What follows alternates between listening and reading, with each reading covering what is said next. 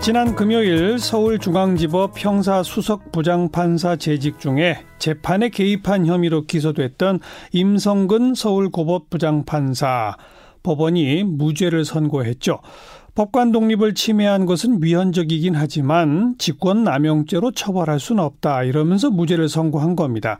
그런데 법원이 위헌적이라고 하는 판단을 했으니 이제는 국회가 법관을 탄핵해야 한다 이런 목소리를 내신 분 네, 민주당의 박주민 최고위원 연결합니다. 안녕하세요. 예, 안녕하십니까. 네. 그러니까 임성근 부장판사가 남의 재판에 개입한 거는 법원도 인정한 거죠.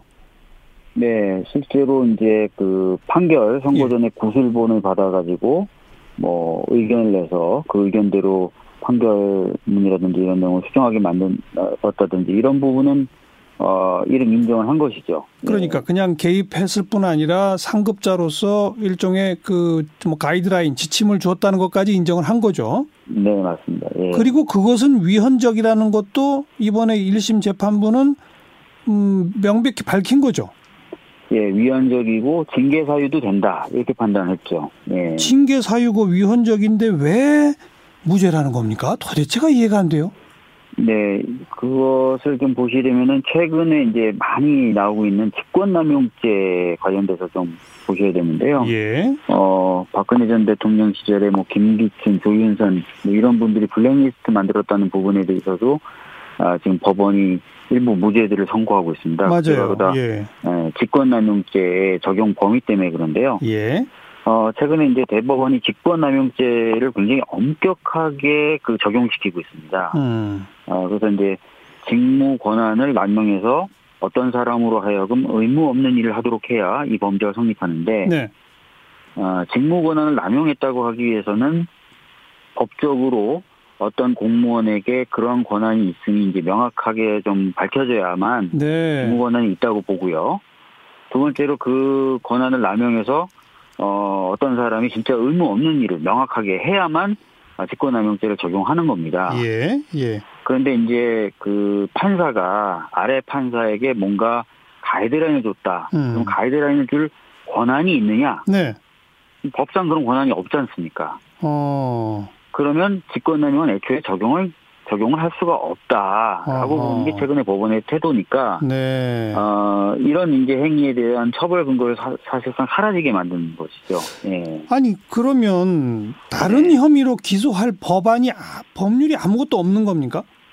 예, 사실 어, 이 직권남용죄가 최근 법원에 의해서 엄격하게 해석이 되면서 예. 이런 형태, 즉 부당하게 상급자가 하급자에게 뭔가 지시해서 예. 어떤 일을 하게 만든 행위를 처벌하는 것이 굉장히 어려워졌습니다. 그래서 예. 다른 범죄 유형을 좀 찾아봐도 뭐 강요죄라든지 뭐 협박죄라든지 이런 것들을 좀 적용시켜야 되는데 예. 그러려면은 좀 명백하게 진짜 협박 행위가 있었다든지 이런 것을 것을 좀 밝혀내야 되는 어려운 점이 있습니다. 어. 어, 그러다 보니까 이제 외국에 있는 어, 여러 가지 어떤 그 새로운 법제도를 좀 도입해서 이런 예. 일을 막자라는 논의도 좀 되고 있는 상황입니다. 외국에 어떤 새로운 법률이 있나요? 뭐 미국 같은 경우에는 공무원에 의한 국민의 기본권 침해죄 이런 것들이 있습니다. 아, 그래서 어.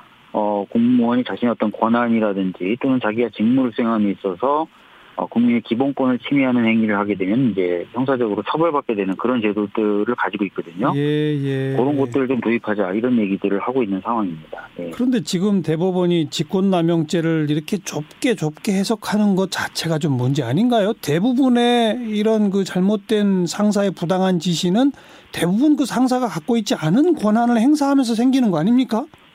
맞습니다. 그래서 최근에 그 나오고 있는 판결에 대해서 검찰 측에서 이제 불만을 터뜨리기도 하는데요. 네. 특히 이제 14일 날 나왔던 임성근 어, 부장판사에 대한 판결을 보고 검사 쪽에서는 어떤 얘기를 하냐면 지금 이런 식으로 판결을 하면은 예. 어, 상급자가 재판에 개입하는 것을 전혀 처벌할 수 없게 된다. 그러니까요.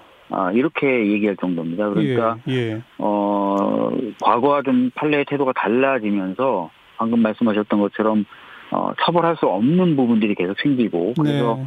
어, 유사한 사례의 재발을 막기가 어려워지는 그런 상황이 벌어지고 있습니다. 아니 꼭 이거 법률가들 판사와 뭐 그 세계만이 아니라 아까 김기춘 조윤선 뭐 이런 얘기도 하셨습니다만 네. 공직자뿐 아니라 일반 직장이든 어디든 상식적으로 놓고 봤을 때 부당한 짓이라고 하는 건 대부분 그 사람한테 없는 권한임에도 불구하고 시키는 거고 밑에 있는 네. 사람은 그 사람한테 그런 권한이 없다는 걸 알면서도 어쩔 수 없이 하는 거고 이게 문제 아니에요? 네. 그런데 이제 지금 현재 어, 대법원은 최근에 이제 1년에 판례들을 네. 통해 가지고 이 직권남용죄를 굉장히 좁게 해석해서 예. 적용하고 있습니다. 이러다 보면 양승태 전 대법원장도 직권남용죄에 대해서는 전부 문제 나오는 거 아닐까요? 지금 그러니까 13일 날, 14일 날 연속해서 그 사법농단 관련됐던 판사들이 다 무죄를 받았거든요. 그러니까요. 어, 그런 흐름에 비춰봤을 때 양승태 전 대법원장도 아마 무죄가 나오지 않을까 이런 예상들을 어, 조심스럽게 하고 있는 상황입니다. 네. 자, 그건 그렇고 우리 박주민 최고위원이 이제는 국회가 나설 때다. 법관 탄핵해야 한다. 이렇게 목소리를 내셨잖아요. 그 이유는 뭡니까? 네, 뭐 아시다시피 사법농단이 한창 문제가 됐을 때도 어, 뭐 저나 저희 당에서는 법관 중에 위헌적인 행위를 한 것이 분명한 법관의 경우에는 탄핵을 함으로써 아, 재판 업무에서도 좀 배제를 하고 앞으로 이런 일이 반복되지 않도록 만들어야 된다는 주장을 계속 했었습니다. 예. 아, 근데 그 당시에 이제 그 다른 야당 의원들, 왜냐면 탄핵하려면 일정 수의 표가 필요하니까요. 예. 어, 다른 야당 의원들을 만나서 설득을 해보면 그 의원님들이 하시는 말씀은 아, 그래도 사법부기 때문에 음. 탄핵에 나가려면 굉장히 신중해야 된다. 네. 아, 그렇기 때문에 뭔가 어, 확실한 어, 적어도 1심의 어떤 판단 정도는 나와야 예, 아, 탄핵에 예. 나설 수 있지 않을까라는 말씀들을 많이 하셨어요. 예. 근데 드디어 이제 1심에서 어, 일부 판사에 대해서 그 행위가 위헌적이었다라고 법원 스스로가 인정한 겁니다. 그러네요. 예, 그렇게 됐다면은 어, 과거에 아, 그런 결정이 나오기 전까지는 탄핵의 취지에 찬성하지만 움직일 수 없다라고 말씀하셨던 네. 야당 의원님들이 더 이상 그런 말씀하시기가 좀 어려워지지 않았나. 예, 예. 아, 그리고 모처럼 정말 어떻게 무죄는 나왔지만 그래도 음. 어, 자기 식구에 대해서 어, 그 행위가 위헌적이다라고 법원이 판단까지 한 만큼 네. 어, 국회가 자신이 의무와 역할을 좀 다해야 되지 않겠느냐라는 차원에서 음, 네. 어, 탄핵에 대해서 좀 얘기를 다시 하게 됐습니다. 법관 탄핵은 의결 종족수가 어떻게 됩니까? 예, 어, 3, 3분의 1 발의의 과반 표결입니다. 그렇군요. 네. 아. 예, 예, 예. 뭐 법관 탄핵 얘기를 말씀하시면서 앞으로 민주당 차원에서 적절한 조치를 위해 노력할 거다. 구체적으로 어떻게 추진할 계획이신가요? 네, 뭐, 선거가 있어서 과연 당장 뭔가 움직일 수 있을지 좀 의문이 좀 들고 걱정은 좀 되지만요. 예. 아까 말씀드렸던 것처럼, 어, 예전에 접촉했었던 야당 의원님들이 그 취지에는 동의하나 명확하지 않다, 위- 위헌적이었는지. 예, 예. 이런 말씀들을 하셨기 때문에. 예. 어, 그런 요건이 좀 충족된 만큼 어, 선거 전후 좀 더 열심히 좀 움직여봐서 다시 네. 한번 네. 그런 논의를 좀 법- 국회 내에서 어, 해볼 수 있도록 노력하겠다는 뜻입니다. 네. 그 사법농단 한참 있던 그 당시 기사들을 좀 다시 검색을 해보니까 민주당 차원에서는 뭐 한 자리 수로 이 탄핵 대상 법관을 거의 이렇게 구체화시키기도 하셨더라고요. 작업이 다 돼 있습니까? 네, 사실 뭐 그 당시에 그 이름이 오르내렸었던 판사분들의 네. 행위를 좀 여러 가지 유형별로 분류를 했고요. 네. 어, 그래서 나름 그 위헌성이 큰 분들을 선정하는 작업까지는 사실상 맞춰놓은 상태였지만 예. 아까도 말씀드렸던 대로 일정 수의 표가 필요한데 네, 네. 표가 다 모이지 못해서 실현에는 나가지 못했었거든요. 네.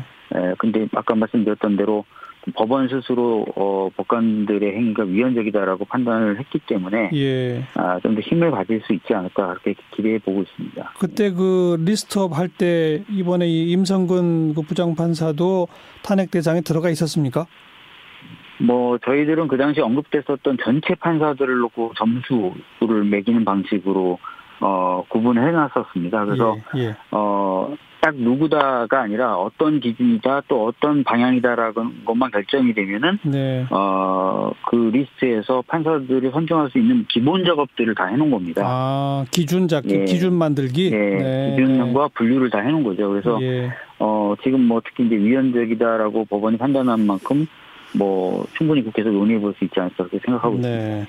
이번에 1심 법원은 무죄지만 위헌적이다 그리고 징계 사유다라고 한 것까지 밝혔잖아요. 네, 맞습니다. 그러면 대법원에서 우선 자체적으로 징계해야 되는 거 아니에요?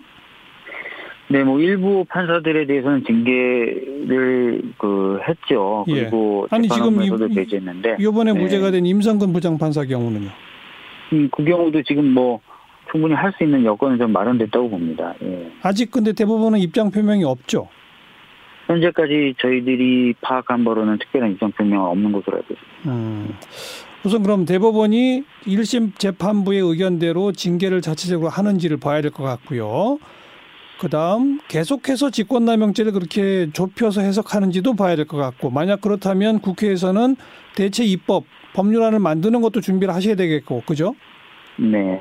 음. 여러 가지 고민을 좀 해야 될 것 같습니다. 그리고 특히 이제 그 법원 행정 네. 권력이 재판에 관여하지 못하도록 하는 제도 개선도 필요합니다. 예, 예. 어떤 처벌하는 규정뿐만 아니라요. 예. 어? 그래서 그 관련돼서는 뭐 자유한국당이든 저, 저희든 법안을 여러 개 내놓은 게 있어서 예. 어, 논의를 통해서 좀 입법화시키는 것도 필요하다고 봅니다.